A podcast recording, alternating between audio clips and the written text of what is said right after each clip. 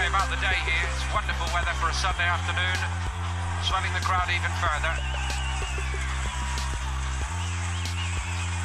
And as mentioned, it's by no means one way here, the support. Benfica have a tremendous following. I think that surprises many of us who visit every year for the International Champions Cup, actually just how well supported they are across the United States.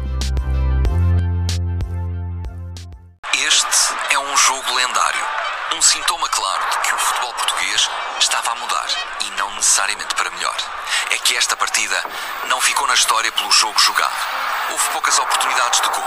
A bola foi mastigada a meio campo. Não abundaram os lances vistosos. Então o que aconteceu?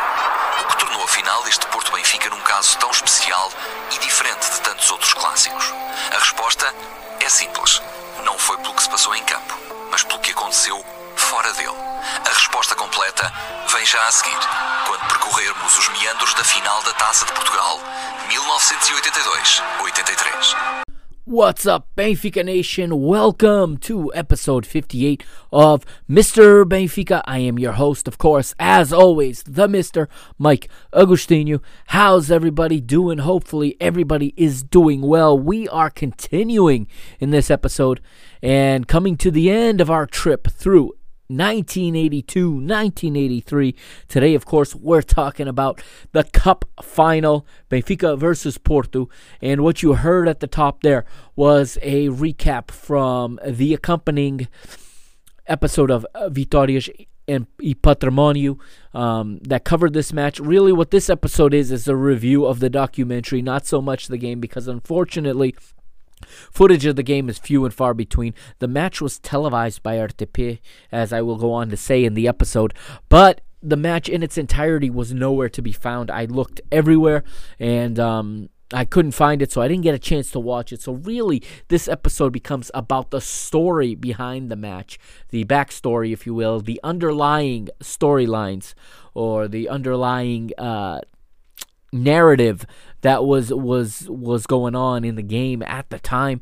Everything that led up to this extraordinary final that would be played at the not just at the end of the season as usual but at the beginning of the following season because of so much drama. And what the narrator says there is this is a match remembered for everything that happened off the pitch. On the pitch it was a quite uh, poor poor uh, performance from both sides a poor football match given obviously, that was played at the beginning of the following season. At the end of preseason, players are a little bit tired as they're still getting back into the routines of playing matches. And especially in those days, there wasn't the type of off-season training programs that, that players take part in today. It was a much different era. And um, it's going to be an interesting look back at everything that happened in 82 83 involving uh, Sport Lisboa, Benfica, Futebol Clube do Porto, and the Federação Portuguesa de Futebol, the FPF, the three major players in this episode, in this story, if you will. Um, and it's really a. If I didn't see this for myself, if I didn't do the research, I wouldn't believe this. If somebody told me this story, it would have. I would have thought it was made up. Just the ridiculousness of everything that that went on in at this time. And it was the beginning of something that was not going to go away. It was the beginning of a rivalry essentially. The the seeds of the Benfica Porto rivalry that we know today start in this story. Okay so i hope everyone enjoys this. Um, I had a good time re- uh, recording it. I did actually stop mid episode um, in a moment of ADD, if you will, ADHD um, I saw in between uh, segments while I was recording that uh, former Benfica player, now New York City FC player, Keaton Parks, who was on the Benfica podcast last week with Alfredo and Cristiano. And then their interview obviously made headlines all over Portugal. All the Portuguese papers and blogs picked up his comments. Um, he was doing a live, and I, I jumped in there and started firing questions at him. If you will, I, I, I hijacked the conversation. You know, him and his girlfriend are making dinner in the video, and uh, they're they're you know they're talking to, to people they know for the most part and answering questions about, about cooking and I, I jump in there with, with questions about playing for Benfica and I ask him what it was like to play if he knew coming with Benfica to the United States the type of of support that Benfica has here in the United States if he was aware of it. He said he was. I thought that was pretty cool that I had a little interaction there with Keaton Parks. Um, obviously, so a player that I am following still, um, even though he is now employed in Major League Soccer here in the United States, as he told uh, Alfredo and Cristiano and Dave last week on the Benfica podcast. He still has hope and still has a dream of playing for Benfica's first team someday. Great to hear that. Seems like he's a fan. He's one of us. I, I, I will say it. He is one of us and I wish nothing but the best for him. So um, this episode took a little longer to record because I I kind of got off topic there in between in between segments and I jumped in on that Instagram live. But um, what we're gonna do here, okay, we're gonna pay a bill really quickly, and then on the other side of the ad, we're gonna listen one last time to Doce.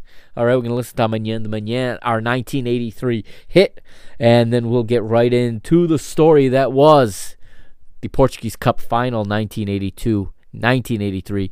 Futebol Clube do Porto versus Sport Lisboa Benfica. This is Mr. Benfica. You can follow me on Twitter at Benfica Mister, on Instagram at Mr. Benfica, on Facebook at www.facebook.com forward slash Mr. Benfica, and also check out the website www.mrbenfica.com. I'll be right back on the other side to get into this story.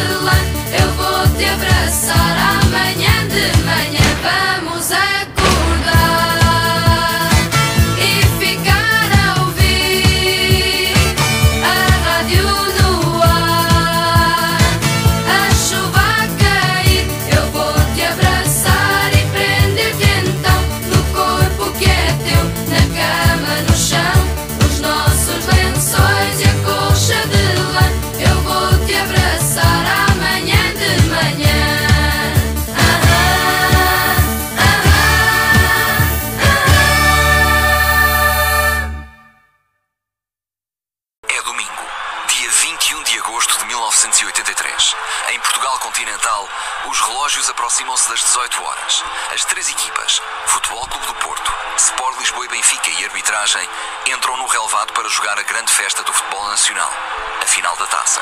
Mas esperem, há algo estranho aqui. Uma final da taça no fim de agosto.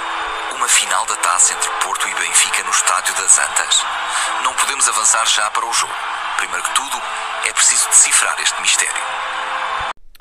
And what you heard there from the narrator is what we're talking about today. It is the 1983 Portuguese Cup final. And you heard the narrator say there, played on the 21st of August uh, 1983 at the Estádio das Antas. Say what? Yeah, that's right.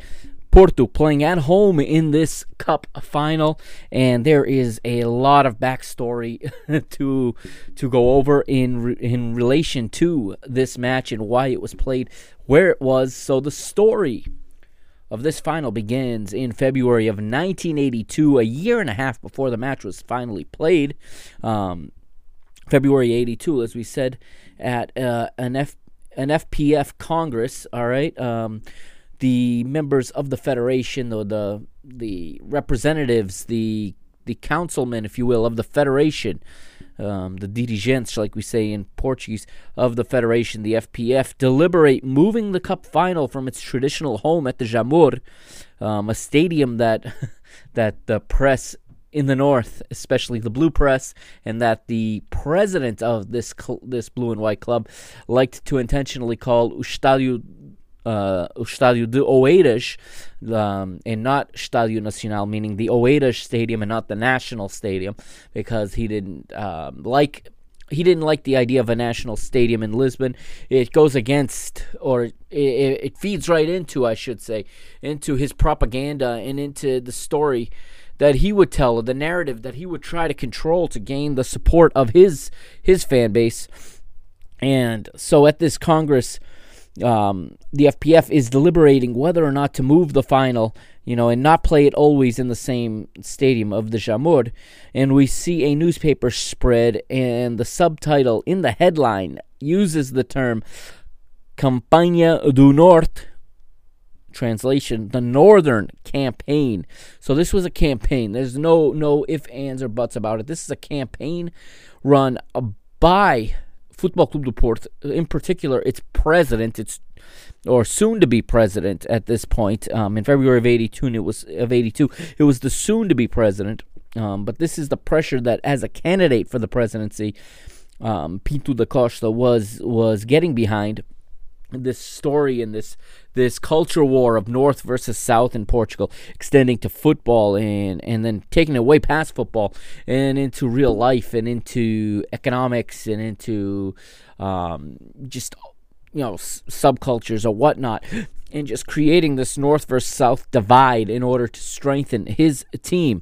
Um, the Porto through the through its its mouthpiece of the the FA of Porto, the regional FA in the district of Porto, would, would campaign to move the cup final every year and play it in a different stadium. Of course, um, this this is true today in Portugal. How and we talk about this now in 2020 about we've heard about moving the final from the Jamor for security reasons or whatever, and how many other stadiums in Portugal really have the the capability and the fac- the facilities and the conditions, if you will, to host a security risk like Benfica Sporting, Benfica Port, Port Sporting in a final. Okay, even for the Super Cup every year, it it gets very very complicated when they move that around. And the the Portuguese Cup final is much bigger than the Super Cup or the the League Cup, the Taça da Liga, and even more so in 1983 was this the case. I mean, at this time, how many stadiums really really could host this kind of a final? Um, so clearly, Porto want to play the final in the north, and they want to play it at home. I that becomes very, very apparent because the the Porto FA do not do not submit as a suggestion or make a bid, if you will, for Estádio do Bessa in Porto. You know where Boavista were playing.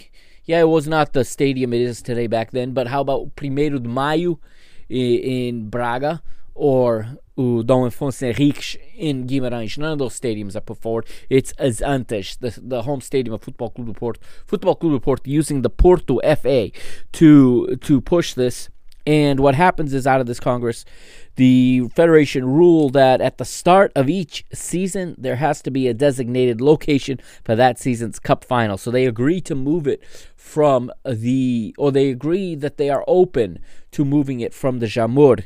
But that would have to be determined at the beginning of each season. So we fast forward Later in 1982, we're in November, and the Feder- Federation still has no site designated for the 82 83 Cup final, the season that we have spent the last three episodes reviewing. Um, and I've kind of left this out. And then we hear in the in the documentary, and for those of you that are following along, I'm talking about the Vitórias and Patrimônio documentary, the episode specifically dedicated to this match.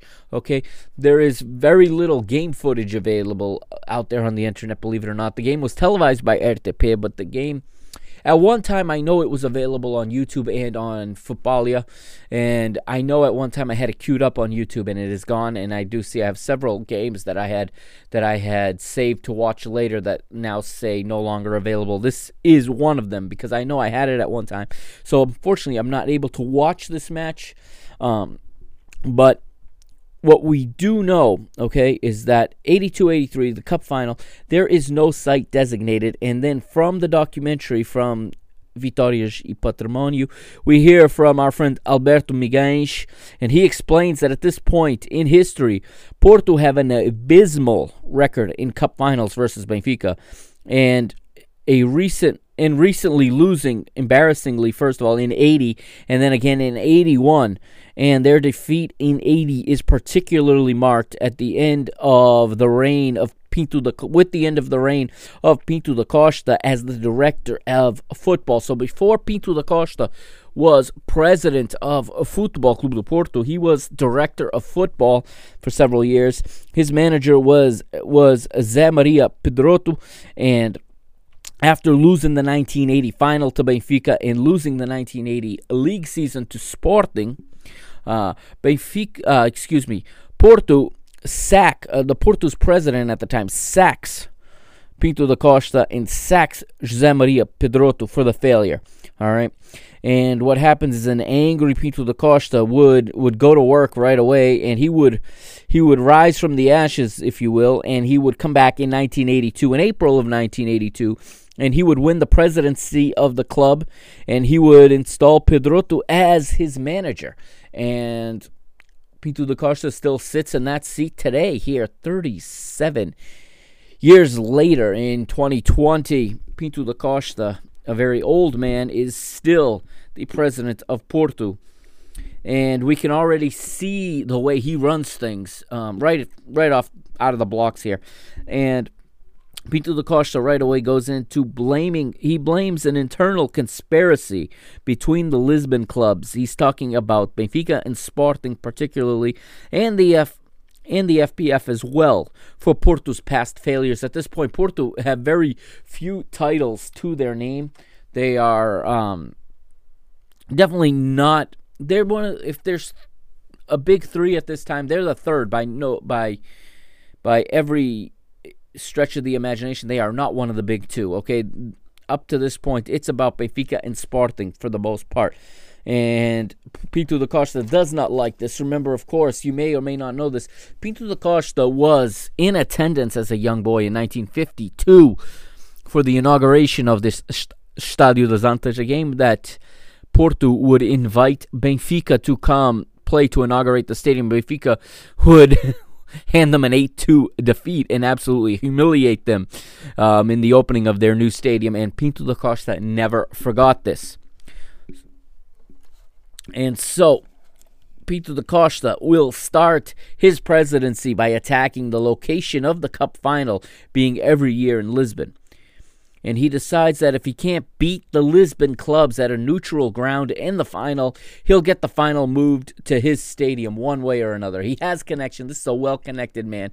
And before he was the director of football, okay, Pinto da Costa was in charge of the boxing department at, at Football Club de Porto. Yeah, they used to have a boxing department, and he was known to use intimidation and known to have his stooges to get things done, if you know what I mean, um, and to bring in very questionable amounts of of funds to the boxing department at Football Club de Porto and then he was eventually promoted to the football department, and then he was the the chef or the director of football, as we would call it today, and before being sacked, of course, at the end of the 80 season. But here he reemerges and he wins the presidency.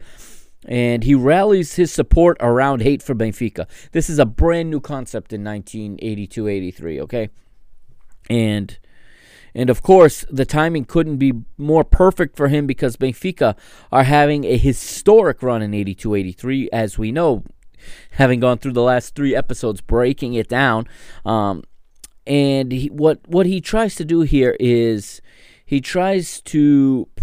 He starts pressuring referees and he starts using the media, okay, especially the northern media, the blue press, O Jogo, to be exact it's been his biggest ally throughout his entire presidency is that propaganda arm known as O Jogo. And now what he's doing is Pinto da Costa really wants to get this game at home and he really wants to play this game at the end of the 83 season because Benfica are completely exhausted. Benfica have played eight more matches than Porto in 82 83. They have gone all the way to the final of the UEFA Cup, like we, we mentioned. Porto were eliminated in the second round of the UEFA Cup.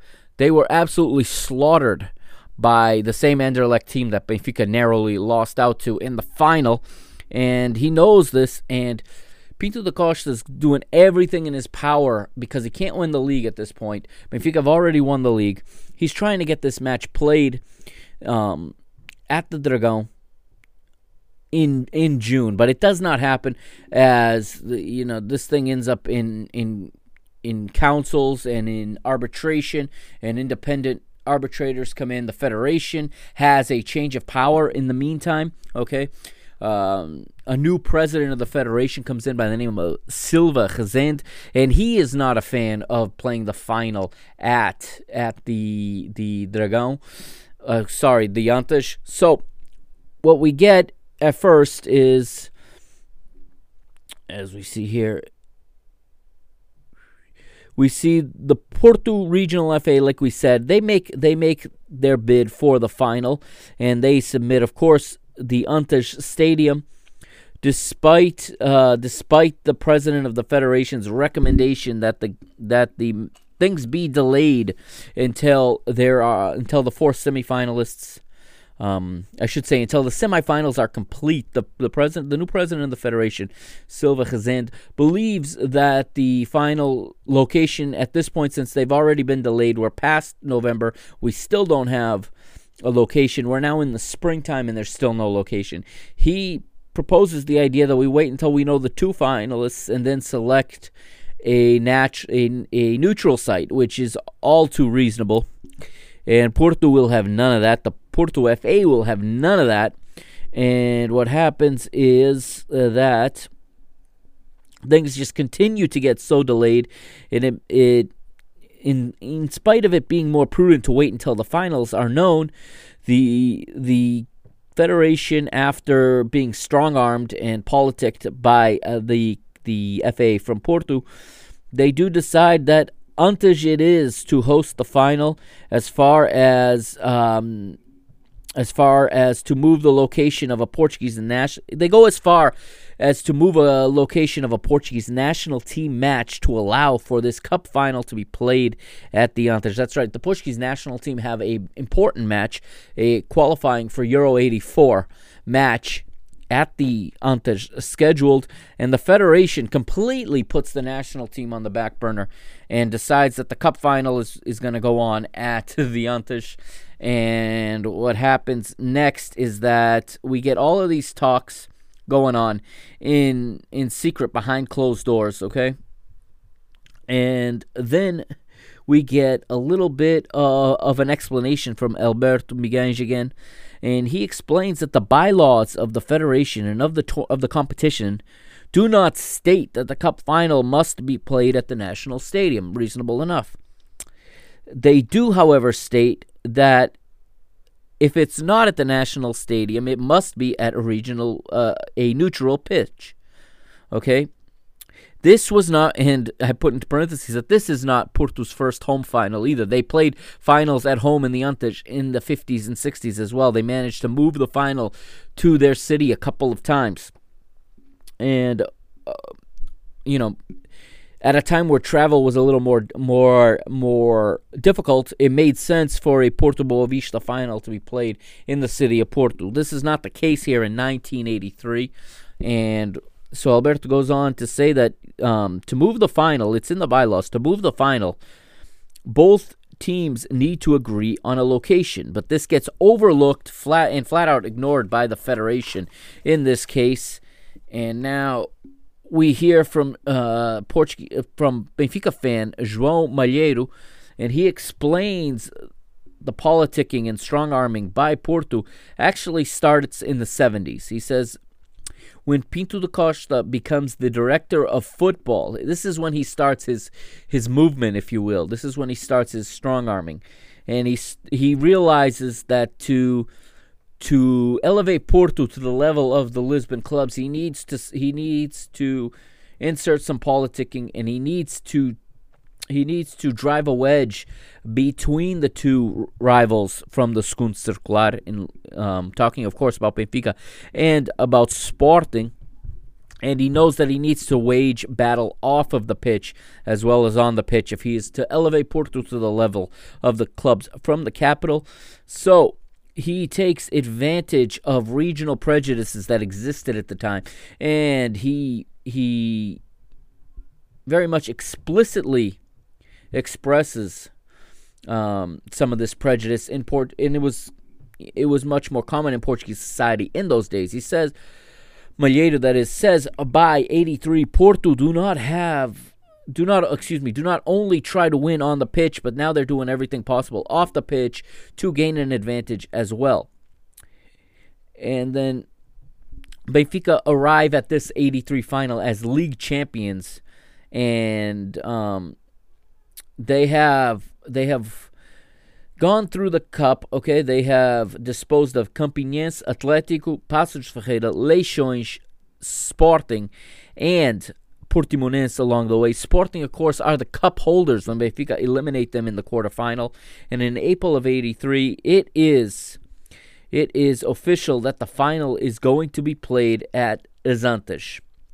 Benfica respond to this by saying they will not take part or agree to take part in a final against Porto in their own stadium. Meanwhile, the new regime in power at the FPF okay, and this is Silva Rezende who we're talking about. Um, they tend to agree. They're also opposed to Porto playing the cup final at home. Here is some comments from the newly appointed president of the federation at this time, the Portuguese Football Federation at this time in 1983. This is Silva Rezende talking uh, to the press. A direção da Federação tem consciência de que, nos termos do regulamento de provas oficiais, lhe cabe a competência para marcar o local da final da Taça de Portugal. Porém, não pode esquecer que não foram cumpridos os prazos regulamentares e, por outro lado, foram preteridas formalidades regulamentares que visam assegurar direitos de terceiros, ainda que seja o direito de reclamar ou impugnar contenciosamente as decisões da direção. 7. Cabe agora à direção atual sanar e formalizar a situação exposta, em termos de vincular terceiros às suas deliberações. Numa decisão de aparente bom senso, o organismo federativo determina que a final não se jogue nem no Porto nem em Lisboa, mas a meio caminho, em Coimbra. So first, the new president there um, states to the to the media that the, he says this: the federation, in good conscience, through the regulations of national competitions, has determined to exercise its power to relocate the Portuguese Cup final, and in doing so, we cannot forget that the regulatory protocols. Um, we cannot forget the regulatory protocols that have been omitted and been ignored in the proceedings. We're determined that these have uh, been uh, compromised and violated. Clubs do, however, have the right to appeal any decisions made by this body. And then we hear from the narrator, and he says, in an instance where good good common sense appears to win out, the Federation have determined that the 1983 final be played not in Porto or in Lisbon, but halfway between in the city of Coimbra. And it's a decision that seems all too reasonable. So, naturally, what could possibly go wrong, right? well, Porto hold a General Assembly and its members vote overwhelmingly to boycott the final unless it is played at the Antas. The FA from Porto uh, will throw out the number that uh, Estádio das Antas, the, the Antas Stadium, holds 25,000 more seats than the Coimbra Stadium and is more suited for the final. Well, with that argument, Benfica could move the final, could make use that argument to move the final from the Jamor every season. As in this time in 1983, the Stadio de Luz held 80,000 uh, supporters or 80,000 fans. Um, in comparison to the 35,000 or 40,000 or so you could squeeze into the Jamor at this time. Um, absolutely horrible, horrible reasoning, but it is what it is. The, co- the case will end up going to the Council of Justice, and one of the council members will step down with no explanation in the middle of these proceedings. And it is it is in the meantime, Benfica and Porto go on to win their semifinal matches at this point. So all this fighting outside the field, all this fighting in the federation, um, was before Benfica and Porto had even punched their tickets to the final. But they go ahead and they do win their respective uh, semifinal matches. Benfica beating Portimonense and Porto beating Academic de Viseu. Funny, where have I seen that matchup in the semifinals before? Oh wait, that's right. That just happened a couple months ago, where again Benfica faced Famalicão, and somehow Porto gets this nice cozy job or this nice cozy draw of playing their their filial, if you will, a club that has always been one of their one of their allies in Academic de Viseu. Well, Academic Viseu is here again, and here in 1983 they were also in the mix, but they would step aside as Porto would punch their ticket to the final, and the short-handed, the now short-handed council, because of the stepping down of a member, rules that the final will go on at the Antas and not at the Municipal de Coimbra. They side with the Porto FA, and now they they rule that the deliberation, basically this independent council um, of justice if you will, the Justice Council, um, ruled that the deliberation of the FPF in which Coimbra was selected was invalid. And when questioned, the spokesperson for the council states that they are not in the administrative branch but in the judicial branch, and they are not going to speak on the logistics of how this is going to happen, or they speak only on the legality of the defi- of the decision that was met by the federation in those deliberations. So we come to the point here where we have now a final ruling. It has gone outside of football. It has gone to the Council of Justice, the Conselho de Justiça. Okay, um, basically wasting the legal system's time with with the sport matter. Pinto da Costa, you know, and and his cronies managed to get this done. And at the end of the day, the final will be played at the Antas. We're gonna take a quick break right here, and when we come back, we will move on with this story as there's more to more to talk about, more to uncover as we look back and as we relive, if you will, the story of the 1983 Cup final as we start to close out our look back on 82 83 here on Mr. Benfica. I am the Mr. Mike Agostinho.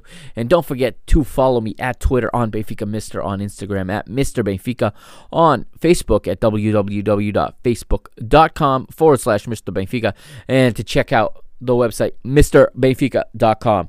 We'll be right back.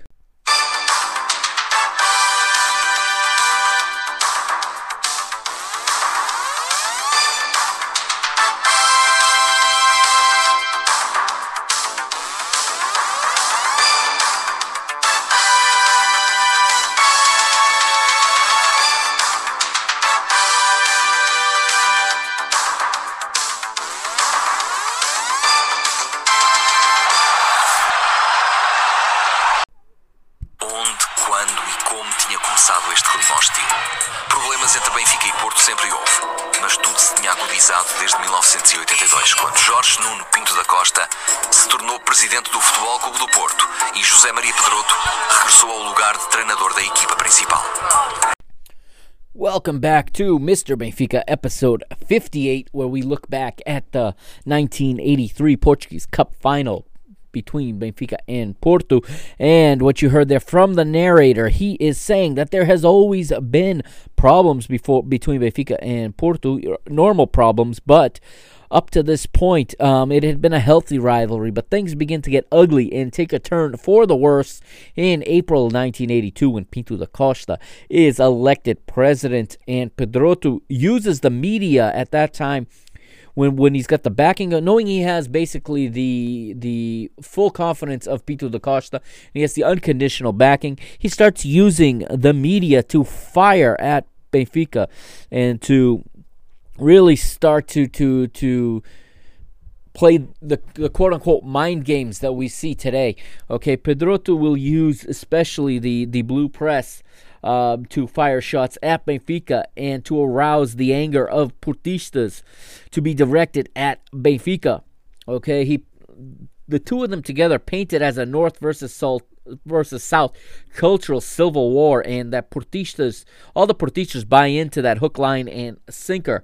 It is the radicalization of their fan base. Pinto da Costa becomes an icon at Porto, and Porto go on to become a giant in Portuguese football, no doubt, and they go on to become a big name in Europe as well. But the means by which uh, they use to get there are very questionable and, to be honest, quite toxic. The Dragons um, become very ambitious and aggressive with their objective of converting all Northerners and rallying them all behind FCP, aiming to while aiming to divide and conquer their rivals in the capital we get a quick recap in the video now in the in the documentary of the historic season uh, Benfica have just had under Sven Göran Eriksson uh, before the narrator circles back to the controversies created by Pinto da Costa and José Maria Pedroto. Referee intimidation w- becomes weekly, along with um, along with accusations in the media that Benfica players are doping and anything at all possible, use of the media, use of words to do anything to start rumors to try to destabilize Benfica. This is a tactic they use to this day. 37 years later, you still see headlines in the press all the time that are completely untrue and completely fed to these news agencies from this club, this rival, okay, this rival in the north. They still use this method to try to destabilize Benfica. I'm proud to say that throughout its history, Benfica tend to take the high road almost to a fault, and I, I have criticized criticized Luis Filipe Vieira this past season, our current president, 2019 2020, for taking the high road. And he has finally, you know, not just been on the defensive, but he has fired back at them because unfortunately, the culture that has been created in Portuguese football and it starts here in 82 83 today is so toxic and it is so dangerous and a precedent has been set that you cannot compete without using these tactics of intimidation, of of finger pointing, of of pressuring referees before games even start. Let's not talk about viaducts entering the city of Porto with with dummies uh, or dolls of Benfica and referees hanging from the viaducts. Okay, this all starts right here with the election of Pinto da Costa. Clear cut plan. Uh, a well executed plan, let's be honest, but but a very very immoral, a very very ugly um, plan. I'm glad he's not my president. I don't care how much they win. I don't care if uh, you know if they beat us from now until the end of time. I'm glad he's not my president. Um, also in the lead up to the match, okay, will will um, he promises he goes to the media and promises to massacre Benfica. This is before the league match, okay? So this is the the league match that we talked about back in episode 56 in uh, part 2 of the of the trilogy, if you will, of the of the of this trilogy of the the 82-83 season. Um he promises to massacre Benfica. However, Benfica come out of the Antas with a nil-nil draw, which basically clinches the title. And again, post match, okay, we're going we're going post match uh, back in I believe it was in April, if my memory serves me right. Okay, when Benfica were four matches from the end of the season, get the draw, keep the four or six matches, excuse me, six matches from the end of the season. Benfica keep the four point lead on Porto. Okay, they come out of the Antas with a four point lead. Right away, Pedroto, post match, accuses Benfica players of doping. Goes to my favorite, my favorite accusation. Okay, it doesn't matter if it's Pedroto. It doesn't matter if it's if it. Mourinho's been guilty of this in the past. Okay, Guardiola does this sometimes. Um, you name a manager, a high profile manager, a high profile. Um, a high profile personality in football, a commentator, a pundit, they when their team is isn't unsuccessful, this is my favorite favorite shot they like to fire across the bow. Most recently in this this 2019-20 season that we were currently living through was it was by Fabio Martins of Portimão. Of course, anti-football. When you can't beat a team, you accuse them of anti football. Pedroto does this in 1983. Anti football says that Benfica came to the stadium only interested in defense, and it was a and they ruined the match and the spectacle, and that they're not valiant champions if they go on to win it. Blah blah blah. Porto blames the referee, etc. They were given a penalty kick. They missed it. What more do they want? Gomes missed the penalty kick. We talked about it. Okay. Um, and we see a graphic with Benfica's uh, season statistics now come up on the screen, and we see 67 goals scored this season, 13 suffered. Porto would view this final as redemption for the title they believed was quote unquote stolen from them. And have they ever have they ever not believed that they were their title was stolen? Let's go back to last season with that that lovely tifo with the uh, saying that the true champ national champions with 11 referees in a team photo. Absolutely ridiculous and I don't even would they even um was there even any discipline handed to them for this? I don't remember anymore. It was probably a 500 euro or less fine um, for for uh, a tifo that was clearly approved by the club because they have, you know, they have uh, claques legalizado. You know, the Super Dragões are an official claque, an official supporters group, and that means the club approves what they say and what they do, and nothing happens. Okay, let's go back to 83 now. And, um, like we said, Porto will view this final as redemption for the title that they let slip. Uh, this will be the seventh final between the sides, with Benfica winning six and Porto only beaten Benfica in a final back in 57 58. It's still ladies and gentlemen, the only final where Porto have beaten Benfica in the final of the Portuguese Cup. And if history, hopefully, history will repeat itself someday, whenever we finally play the 2020 final, whether it's uh, whether it's this spring, this summer, this fall, hopefully before the end of the calendar year. Um, Benfica would go on to to win another final against Porto. Uh, you know, um, a bit later, and and we all remember, of course, the 2004 uh, final where Benfica would beat a soon-to-be crowned European champion Jose Mourinho led Porto in extra time. All right, the so the federation um, announced they announced now that the final will be played on August the 21st, just days after Benfica will be will have to travel to Bilbao for the second leg of the Iberian Cup, a cup that has uh, one of the weirdest histories, okay? The Iberian Cup is so sporadic. All right, Porto were the holders at this time in 83 of that cup. They won it in 1935. Yeah, 1935, and then it's played. Uh, uh, it's competed for again in 1983. Um, and Benfica would over two legs beat Athletic Bilbao, which is a huge accomplishment.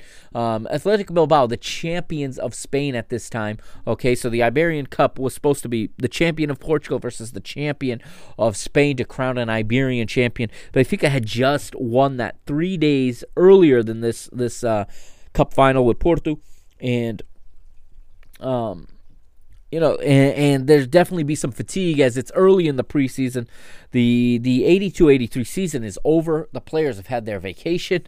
They've had their international duty, whatever. They're back now. They've played their entire preseason and even played what was considered to be an official competition there, the Iberian Cup against Athletic Bilbao. So they've started the 83-84 season and now they're going to go finish the 82-83 season in the cup final. 3 days later, uh, the players would talk in um you know Benfica Independent on their Benfica in Quarantena, One of one of their uh, guests, I think it was Diamantino, talked about this. Um, how they had they flew directly from Bilbao to Porto, so this was a week long road trip for Benfica.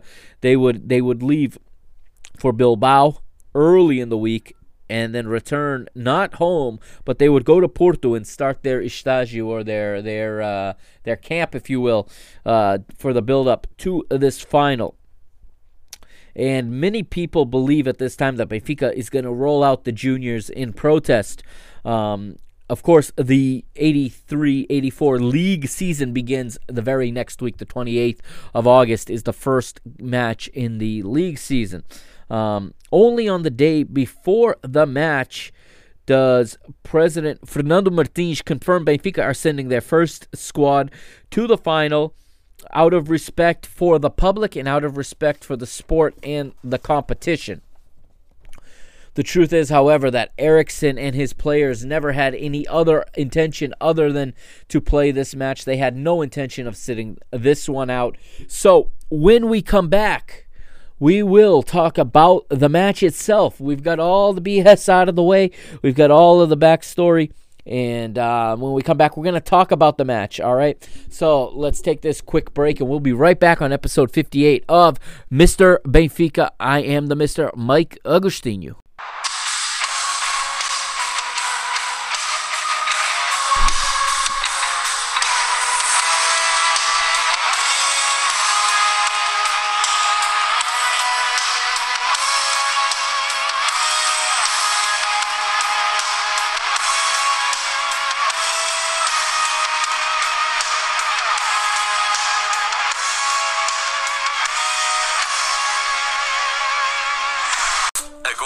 Bem ou a mal estava terminado o jogo dos gabinetes, podíamos passar ao plano desportivo. Para já, o Benfica não se apresentava tão poderoso como no ano anterior.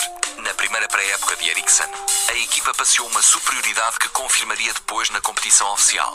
Este ano, os jogos de preparação alternavam entre os bons e os maus resultados, entre o futebol de classe e a falta de inspiração, mas os motores ainda estavam a aquecer. And welcome back for the final segment of this episode.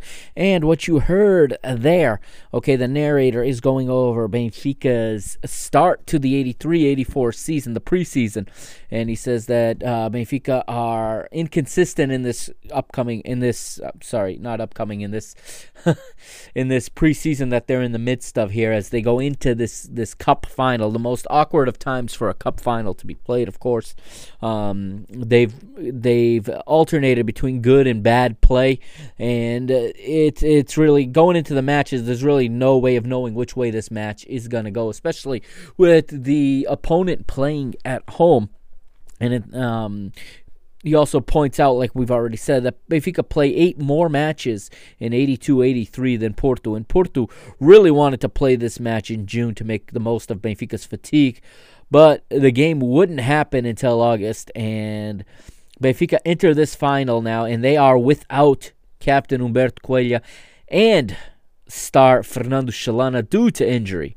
New signings Claudio Adão and Michael Manish, or Manik.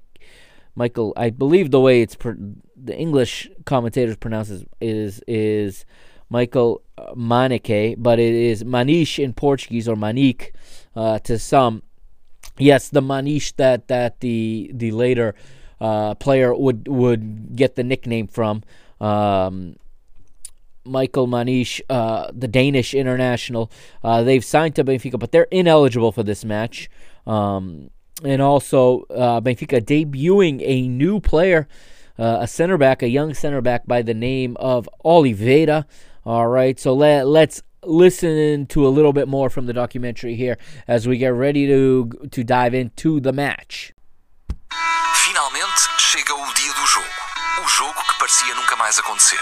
É dia 21 de agosto de 1983. A final da taça vai ser jogada três meses e meio depois das meias finais. Já depois de terminar a época, já depois das férias e cumprida a pré-época. E a uma semana da nova temporada. Estranho, sem dúvida. É o futebol português. Duas horas antes da partida, adeptos do Porto atacam o carro do árbitro Mário Luís ao soco e ao pontapé. Estranhas estratégias para ganhar jogos. Agora, há 40 mil espectadores nas bancadas para assistir ao sétimo encontro de Benfica e Porto numa final da taça. So the stage is set, and the narrator says, Finally, the day arrives. The match that seemed would never be played is finally going to be played. It's the 21st of August, 1983, the Cup final being played three and a half months after the semifinal, after the season, after the players have taken holiday, and after a new preseason has come and gone one week from the start of the new league season. Strange to say the least, but that was Portuguese football at this time. Two hours prior to kickoff, Porto fans attacked the referee's vehicle upon arrival with kicks and punches. These are the new strategies in Portuguese football, the new strategies to win football matches. And 40,000 are in the stadium to see the seventh final between Benfica and Porto in the Portuguese Cup. That is the backdrop. We have covered it. All right, we've talked about it. Um, of course, very like I said, very little video of this match is out there. Um, if I feel like it's been pulled, like I said in the in the in recent months, because I'm pretty sure at one time I saw a link to a full length video of this match on YouTube. So we got to run through it quicker than I would like to because I didn't get a chance to sit and watch it. I was not able to access it. If anyone has access to this to this uh, match, if they happen to have it recorded and can convert it um, into some kind of file, let me know how I could get it. Please, by all means, shoot me a message on Twitter at Benfica Mister or on Instagram at Mister Benfica. Be happy to uh, to check it out and maybe uh, add a bonus segment to this episode at a later date, perhaps. Um, but after all of the BS, it's time to play some football. So, here were the 22 for that match, starting with the Porto 11. The goalkeeper was Zé Beto, the right back João Pinto, the long time. This is early in his career, but this he would go on to be a long time, um, a long time Porto uh, regular. The center back is Lima. The center back pairing is Lima Pereira and Eurico, and the left back is Augusto Inácio. The the two center ma- uh, center midfielders, a double center mid pairing is Frasco and Souza. Jaime Magalhães is the right midfielder, and Jaime Pacheco the left. The twin strikers are Jacques and Fernando Gomes, the European leading scorer. Um, if in 82 83, he led all of Europe in scoring. Um, a very big season for one, Fernando Gomes. Benfica's 11 would look like this in goal, none other than Manuel Bento. The right back, of course, the ever reliable Pietra. Bastos Lopes would partner with the young Oliveira, the newcomer, at the center back, uh, while the left back would be Alvaro Magalhães. The right midfielder is José Luís. The center midfield pairing Carlos Manuel and Glenn Stromberg. Um, the left mid would be Veloso, who is has many would say is really a fifth defender, a reinforcement on the left side of the pitch defensively for Benfica.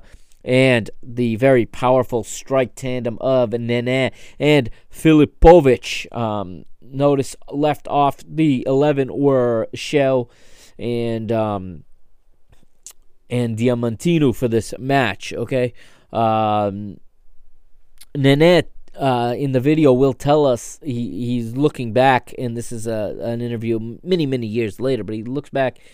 And he said there was no message Benfica wanted to send in this match. There was no mind games. They just simply wanted to go win and lift the cup in the opponent's stadium and um, in front of their captain, you know, who was their friend from the national team. Um, match kicks off, and right away, Benfica uh, show that they they show it doesn't matter what stadium this match is being played at, and Benfica nearly go ahead right in the opening minutes, and it wouldn't take long. It would be in minute 20 after a giveaway in midfield. Glenn Stromberg would take a few paces with the ball, carrying it, and then play a perfect pass between two Porto players right into space for Carlos Manuel. And he had the title clinching goal last spring um, at the end of the 83 season in May in Portimão that clinched the title and now at the Antas he would he would get his name on the score sheet early 20 minutes in from distance once, once again, and Benfica are ahead at the Antas, and it is absolute shock um, for the 40,000 Porto fans in attendance. The Antas is in complete and utter shock silence. You can hear the contingent of Port, uh, Benfica fans celebrating, but for the most part, a deaf silence falls upon that stadium. And it was almost a copycat, um, same, very similar area to where he scored from against Portimão at the end of the previous season in June, and he hits the ball actually with the outside of his right foot, and he fools Zé Beto as Zé dives right past this ball that knuckles a bit, and as he, you know, and as he loses it. Um, he was staring into the late afternoon August sun, and it looks like he overshot it in diving for the ball. Um, definitely hit with the outside of the foot, so it's not the frango that everyone's making it out to be. In my opinion, he, he hit it well. Um, yeah, the goalkeeper could have been better, but you can see where he went wrong. Um, several we hear next several personalities disclaim the notion that this goal was a frango like I just did, uh, pointing out that the player in question is one of the best uh, ever at shooting from distance, and he sure was. We could use a guy like that in the 2019-2020 version of Benfica. We have nobody to shoot from distance uh, when Gabriel is not there, and he's not even all that good at it. He's just one of the few willing to do it. Um, absolutely brilliant strike of the ball. Um, from then, it turns out to be uh, the Bento show, the Manel Bento show, and at halftime, uh, Pedroto uses both of his subs and he adds two attackers. Benfica are under pressure, but always in control, far from an exceptional performance, as it never was going to be at this stage in the season. Given, um, you know, given the the the fatigue and the the already um, number of minutes logged already in this early portion of the season, and the the the fixture list already congested in in August. Um, but Benfica kept it under control. They kept the match where they needed it to. When necessary, the goalkeeper was more than up to the challenge. And for as much as it was not an exceptional performance, it was an incredibly efficient one and a professional uh, showing at at at its best. And it may have been unspectacular, but incredibly, incredibly efficient from Benfica. Eriksson was technically superior to Pedroto once again, and Porto resort to playing football a bombo. That's right, football a bombo. If you don't know what that means, kick and rush, as the British say. Um, they they resort to sending long balls high into the area, and the Benfica back line have every angle covered, and they are first to the ball uh, just about every time. Referee will whistle for full time, and Benfica win the cup for the third time in four years already. The third time in the 80s, 80, 81, and now 83. Benfica have lifted the cup. And then, in an example of fair play, we see Nene and Fernando Gomes together lifting the cup, a very rare gesture. I don't know that I've ever seen that before, but um, it shows that uh, it shows a class that Benfica has to to to share a moment like that with Fernando Gomes, in my opinion, in his stadium. And to this day, it's it shows what sets us apart from them precisely when we win, it is, and this is this is also mentioned in the in the video by the various personalities talking, but they all basically get around to this same point that when we win, when Benfica win, it is about Benfica and it is about Benfica's accomplishment. It's not it's not about you know it's not anti Porto or anti Sporting or it's not preventing them from winning. It's us winning. It's us doing our job. That is indisputable to this day, and it is what sets Benfiquistas apart from the rest of the fan bases. We are Benfica, maior que Portugal. Little did we know this was just the beginning. Um, this was just the beginning of what the, that provincial club would would be on August 21st, 1983. Over the next 30 years, uh, they will prove to be anti Benfica first and be pro Porto second. The president has been intimidating referees for 37 years now, and the off the field battles and shenanigans and mind games would only multiply and intensify. They get the best of us for the most part to this day, um, especially until, or at least until the 2010 season when things would finally begin to even out. At some point, we will see them again, like I said in in this year's edition of the Portuguese Cup final, this year being 2019 2020. And it'll likely, however, be in an empty stadium and, and adding yet another chapter to this intense rivalry. Ladies and gentlemen, this has been the 1982 83 Benfica season. I hope you've enjoyed this. I want to extend um, I want to extend my my thankfulness and I want to let you know how grateful I am to everyone who's continued to listen to this podcast during uh, this this this co- coronavirus outbreak. I don't like to talk about it. You want to hear about the virus, you want to hear about opinion. That's available everywhere. Um, on this platform we talk we're going to talk about football.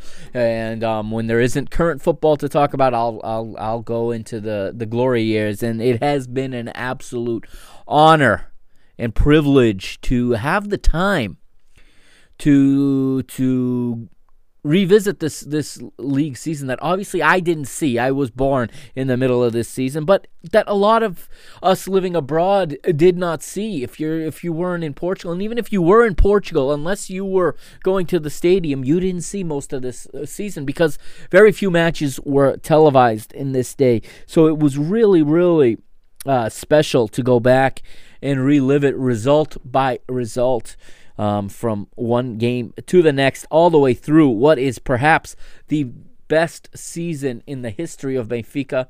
It would be the best season in Benfica, at least until we get to 2014, 2013 14, when Benfica would.